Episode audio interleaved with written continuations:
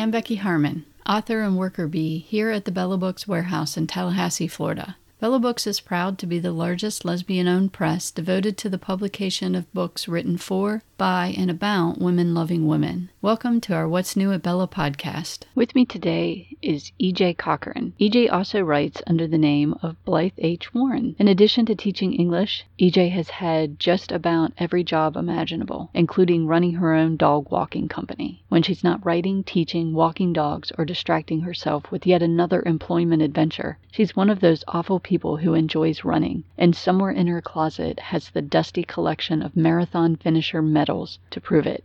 She and her partner live in Chicago with their three cats and their dog. Okay, so I don't know whether to say that I'm here with EJ Cochran or if I'm here with Blythe H. Warren. Who who are you in this moment? Uh, I I'm both of us. Um, a lot going on up there in my head. So why did you decide to write under Blythe as well? Well, um, when I first uh, had my first romance, I was teaching at community college, and while they were pretty, you know, up on the diversity thing, had their uh, their Pride Week and, and everything, I wasn't sure how accepting they'd be of me writing lesbian fiction, because for as liberal as they can be, they can also be pretty uh, pretty attached to the canon. And so, for one of their English teachers to be writing something that they would maybe frown upon, I was a little bit worried. So I decided to go with a pen name. How I came up with the pen name is my sister Heidi had breast cancer and she was going through chemo. And I liked to check up on her every day, but I didn't always want to just say, How are you doing? How's the chemo going? So I tried to find different ways to subtly check up on her. And then one day I, I just said, Hey, I need a pen name. And she was off. She was just shooting all of these ideas at me. And I, you know, I did get final approval, but she was just rapid fire with the names. And actually, she settled on, well, she settled, yeah, on uh, Blythe H. Warren. It's mostly built around cats that I've had. That sounds um, perfect. yeah, because my my first cat that was my cat, he was named Gilbert after Gilbert Blythe from Anne of Green Gables. So there's Blythe, and then uh, we got uh, another cat after Gilbert died who looked like him, and his name was Scout. But when we first got him, we named him Hazel because we thought he was a girl. and then that name just didn't sit right, but we kept it as his first name, and and his name became Scout. So the H in in Blythe H one is for Hazel, my cat Scout. that sounds a great way to pick the name. yeah. So so you live in the Windy City. You live in Chicago? Sadly, no. We moved to Indianapolis uh, about a year oh. ago. Was that a job move? You clearly didn't want to leave Chicago. I'll say that based on the expression on your face when you said it. Yeah, well, my, my partner got a promotion, so we decided to give it a try. I had never lived anywhere other than the Chicago area. She at least had gone to school in Tennessee for a few years, so she had some experience being outside of the state. But it, it seemed like a, a fun adventure. But it's it's been challenging. It's very different from Chicago. We're actually hoping that we can move back sooner oh, rather than later. Really? There's some great stuff here. The the nature around us is really incredible. Like on the street behind us, we've got this family of ducks that we see a couple times a week at least, and they just, you know, this this past weekend we saw the mom with her babies. We hadn't seen the babies yet, Aww. but she was she was about to cross the street with the three little ones behind her, and then a car came, and everybody just stopped. And we just watched them as the mom circled around and went back and, you know, got them all safely on the grass again. What's Gonzo think of the duck? Uh, he is fascinated, but he doesn't go for them. Oh, that's good.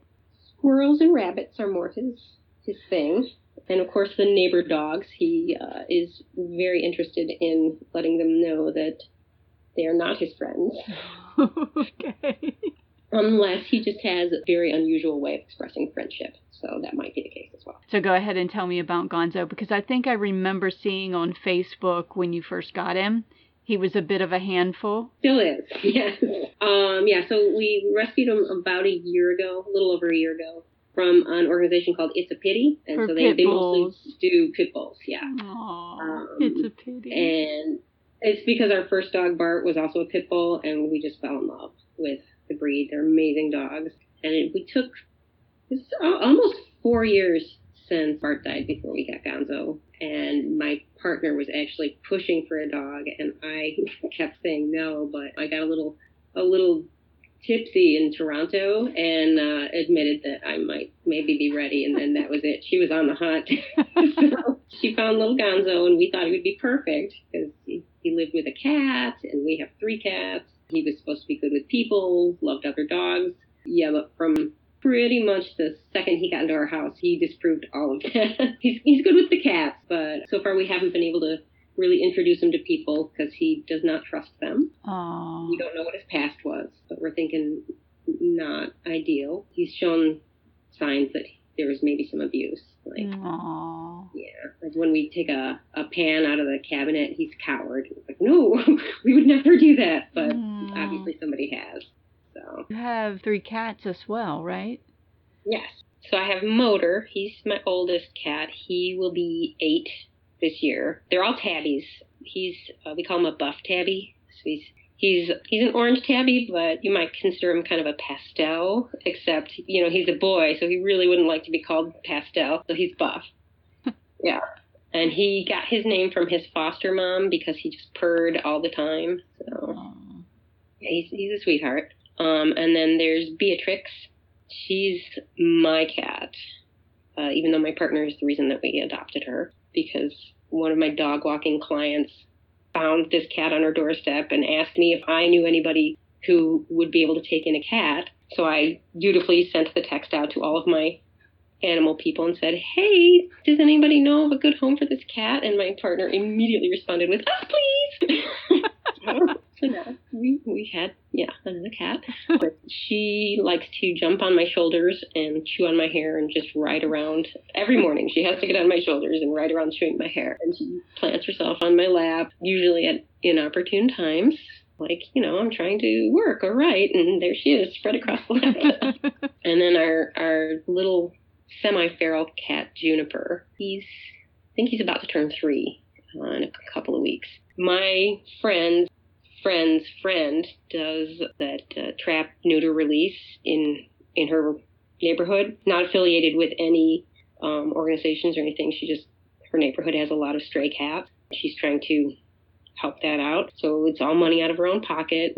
And this kitten and one of his siblings, she thought maybe they could be socialized. So she had them in her home after they'd been um, neutered and gotten their shots. And she again send out the hey anybody have a good home for a kitten? And because it was my friend's friend's friend it came back to me and there we were adopting this semi-feral cat.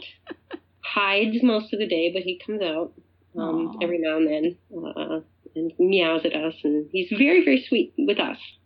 Most other people don't believe he exists. And I won't even mention the fact that you're a marathon runner because I find that disgusting. technically i'm retired from marathon running but the fact that you enjoy it, that's what that's what's repulsive. You yeah, want I I got into marathon running entirely accidentally. So um, Hmm. curious. I was in grad school and working at a coffee shop, so obviously totally wealthy at that point. And I saw a flyer for the um, National AIDS Marathon Training Program, and it had free trip to Ireland and you know the alluring shamrock on it. And of course, I was drawn in. And apparently, all you had to do was raise, I don't know, I think it was $2,600 for their charity, and they would train you and then send you to Ireland to run the Dublin Marathon. And I obviously was thinking about that, not the fact that this was more than eight times farther than I had ever run in my life. And I said, yes, I will do this. yeah, I'm kind of gullible sometimes. but you did it again after that? Well, see, my goal for the first marathon was to finish without dying, which I thought was totally achievable. But during the training, I think it was probably on a 20 or a 23 mile training run, one of the members of my pace group, she was the oldest one there, so obviously wise, uh, she said, I bet we could finish this in under five hours. And we all thought, yeah, yeah, we could. And so that seed was planted in my head. But see, they were all training for the Chicago Marathon. I was the only one in the group going over to Dublin. So I was by myself. And I didn't have my group that had supported me. Um, and it was really through stubbornness that I finished because it hurt. It hurt to walk. It hurt to run. Somewhere around mile 20, I had this sweet little Irish lady who uh, who saw me struggling, and I had my name on my bib, and she said, "Oh, EJ, you look fresh as a daisy." Got me through. That's great. But I I finished it five hours, 12 minutes, and 46 seconds. That's dang good. But I met my original goal, not the revised goal. So after my muscles healed, I thought that record exists for all time. I have to do another one and finish it in under four hours or under five hours. And, and, it, and it doesn't yeah. seem like much. That's when I ran in 431. Wow. but I had again been duped into resetting my goal halfway through training because the uh, lovely young woman who sold me shoes looked at me and said, "Oh, I bet you could do it in 420." And I thought, well, she's practically an expert. She knows these things. So I set a new goal and again did not make my revised goal, so I had to run another one. wow. That's pretty fast though. I'm I'm impressed.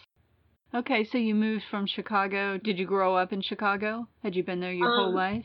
Yeah, I was I was I grew up in a teeny tiny suburb just outside of Chicago. It's called Hometown. And I actually lived on Main Street in Hometown and Wow. It, yeah. Someday there will be a book about Hometown because it's just weird little place. Honestly, I think it's a mile by a half mile in size, and absolutely everybody knows everybody in hometown. Is it north, south, east, west? Uh, southwest. It borders right on Chicago. Stick with us to hear more from EJ after this break. I like how your features soften in the dashboard glow. Like Are you looking for something to do during those day at home hours? Check out the Bella Media channel. Just follow the link at the bottom of the Bella Books homepage or go directly to bellamediachannel.com. You'll find plenty of entertainment and lots of book reviews and articles. And if that's not enough for you, then turn over to the Bella YouTube channel, where you'll find Bella authors have invited you into their homes with video readings for your enjoyment. Quickens with my heart. I don't want to drive slow. You're listening to the What's New at Bella podcast, and I'm your host, Becky Harmon. Joining me today is Bella Books author E.J. Cochran. E.J. also writes under the name of Blythe H. Warren. Her fifth book, Heroine Addict, released in July of 2020. Okay, so let's talk books. You started with My Best Friend's Girl, which was a yes. Blythe Warren. And then you went to an E.J. Cochran, which was Sleeping Dogs Lie and then back to Blythe with Bait and Switch, and then back to EJ with Double Dog Dare, and now we're back to Blythe. Yes. So let's, guess what will come next. Yeah, I, I can only guess. Okay, so let's talk about the title and the cover. I'm sure you have things to say. it's an um, interesting title. Yeah. Um, it it started. Um, I was at a, a party at my sister's house, and one of our friends, Linda, I don't remember exactly what she was talking about, but she uh, she joked that someone was a heroine addict, obviously with the e on the end there, and I I have an unhealthy love of puns, so I fell in love with it instantly and decided that it would make a great title and that I had to have it.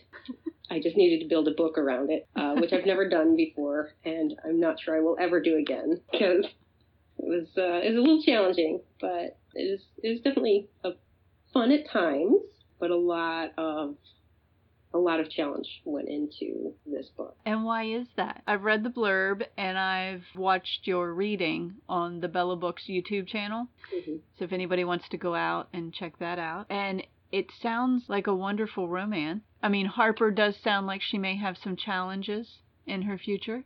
Yeah. yeah, it was. There were personal challenges uh, because I I don't know if I intentionally did this to myself or not, but I I put in the story some issues that I've had mm. to, to go through in my own life, one of the characters has cancer. And of course, I had my sister going through cancer. Uh, another character whose sibling is is bipolar, and of course, one of my sisters was actually the first person I ever knew of who was bipolar. I know she wasn't first person on the planet to be bipolar, but um, that was a fairly big deal when it came out. Um, it was like 1985, I think, that uh, that she was diagnosed. She was always um, oddly fitting with the title. She was always uh, a, kind of a hero to me and um, the sister between us, Heidi. Uh, there's there's so many kids in my family. I'm the youngest of six kids, and my parents had them in two groups of three. So, wow. So the three of us, the three youngest ones, kind of grew up together, and Jenny, being the oldest of the youngest three, uh, was very much our protector. That was really the the impact when she was diagnosed was like, wait a minute, that's my that's my big sister. How can anything be wrong? But I guess the the biggest influence is seeing how she's had to navigate. She doesn't she doesn't hide it. She doesn't pretend it's not there or anything. She's very upfront and honest about it. Um, and the world has definitely changed, become a more I don't know understanding place. Yeah but there's still a lot of room for improvement there and in a lot of areas. On top of that, shortly after I started planning this book and, and barely had written any of it, that's when Heidi got her terminal diagnosis. So that, you know, made sitting down and writing a little bit tricky. It's hard to be in that lighthearted, um, happy romance place when one of the people you love most in the world is getting ready to say goodbye. Yeah. I'm sorry. And she passed away? Yeah. Um, September of 2018, she she died. I'm sorry. Uh, so it took it took uh, about two years for me to write it, which is the longest it's ever taken me to write the book. I, I noticed that we skipped 2019. Yeah. That's okay. You know, but you did kind of make it difficult on yourself by choosing those topics within your book. Yeah, I, I, um, I mean, I think it the book benefits from it, but it certainly did right. not make for a smooth writing experience. No, I'm sure was not easy. Yeah, but based on the blurb, sounds like something that I want to read because I like a hero, and it sounds like Harper may get there one day, but it sounds like Elliot might already be there. Yeah. Talk about your cover. What about my cover? how much how much say did you have in it? Was that your idea or did the cover designer come back with Yeah, I I only knew I wanted it to look like a comic book. Okay. And my brother-in-law, Joe, is an artist. He's a working artist. And so I told him that much. I wanted to look like a comic book. And then he just asked me a bunch of questions about the characters and the story. And then he came back with a, a, a rough sketch. He has a whole process. I'm not even going to pretend I understand it but he let me make adjustments along the way. So, you know, I could say, oh, I think the one in the back isn't quite positioned properly.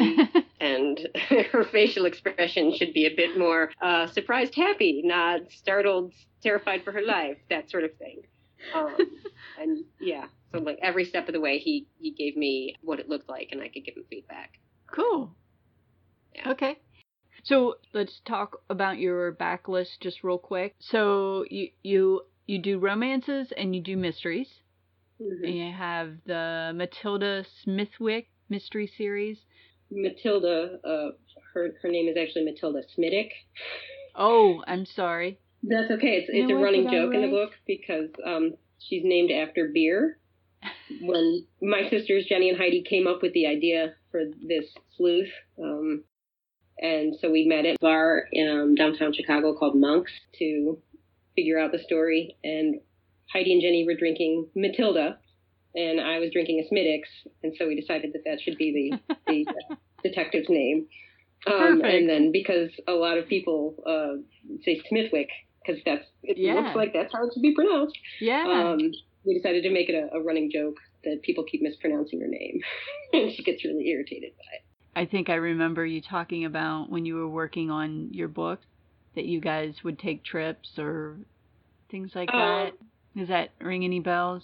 Am I making that up? No, you're not making that up. Um, we used to meet at Monk's, um, and we would kind of take over a corner of the bar and just plot the uh, the books I was working on.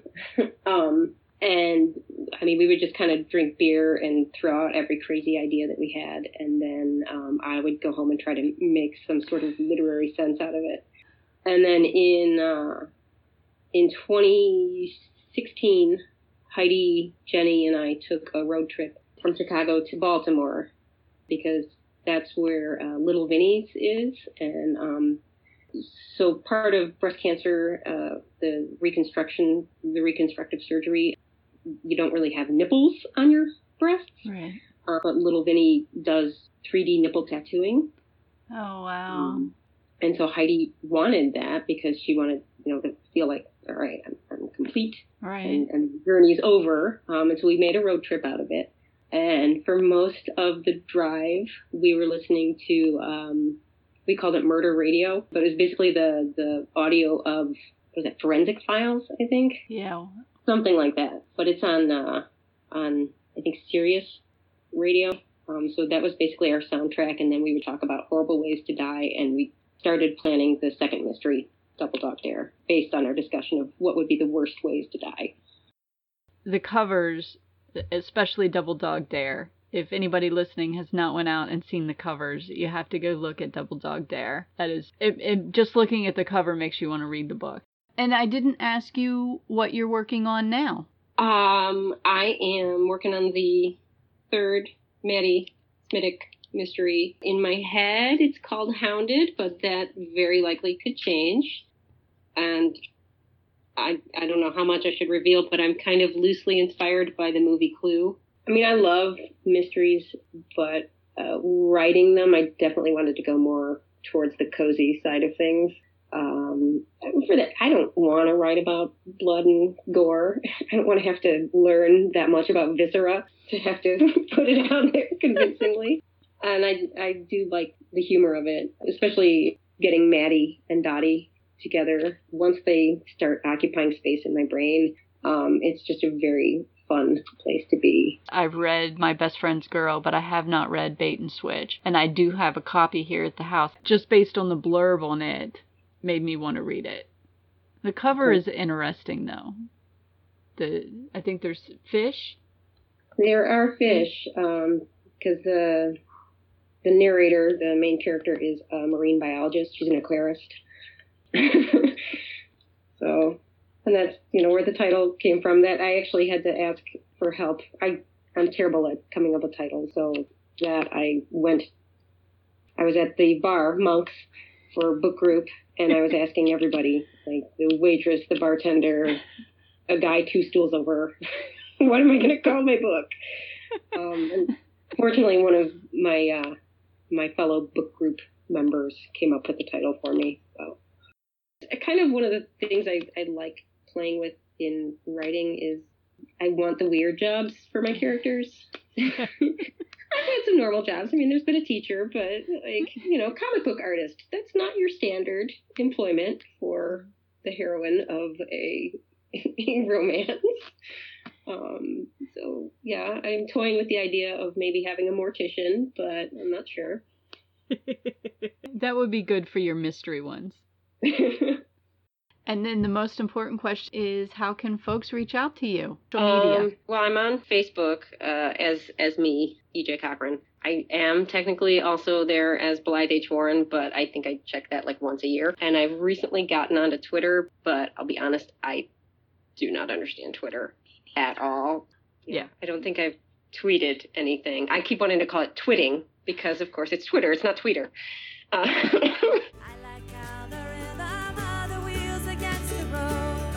quickens with my heart. I don't want to drive slow.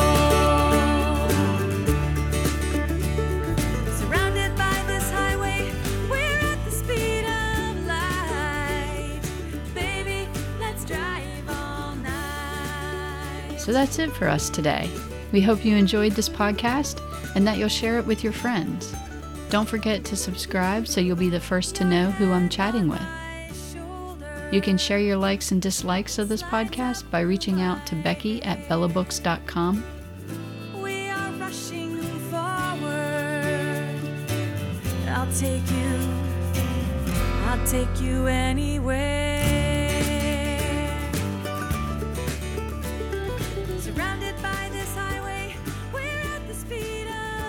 Bella Books is proud to provide books where the woman always wins and the story lingers in our minds long after the last words.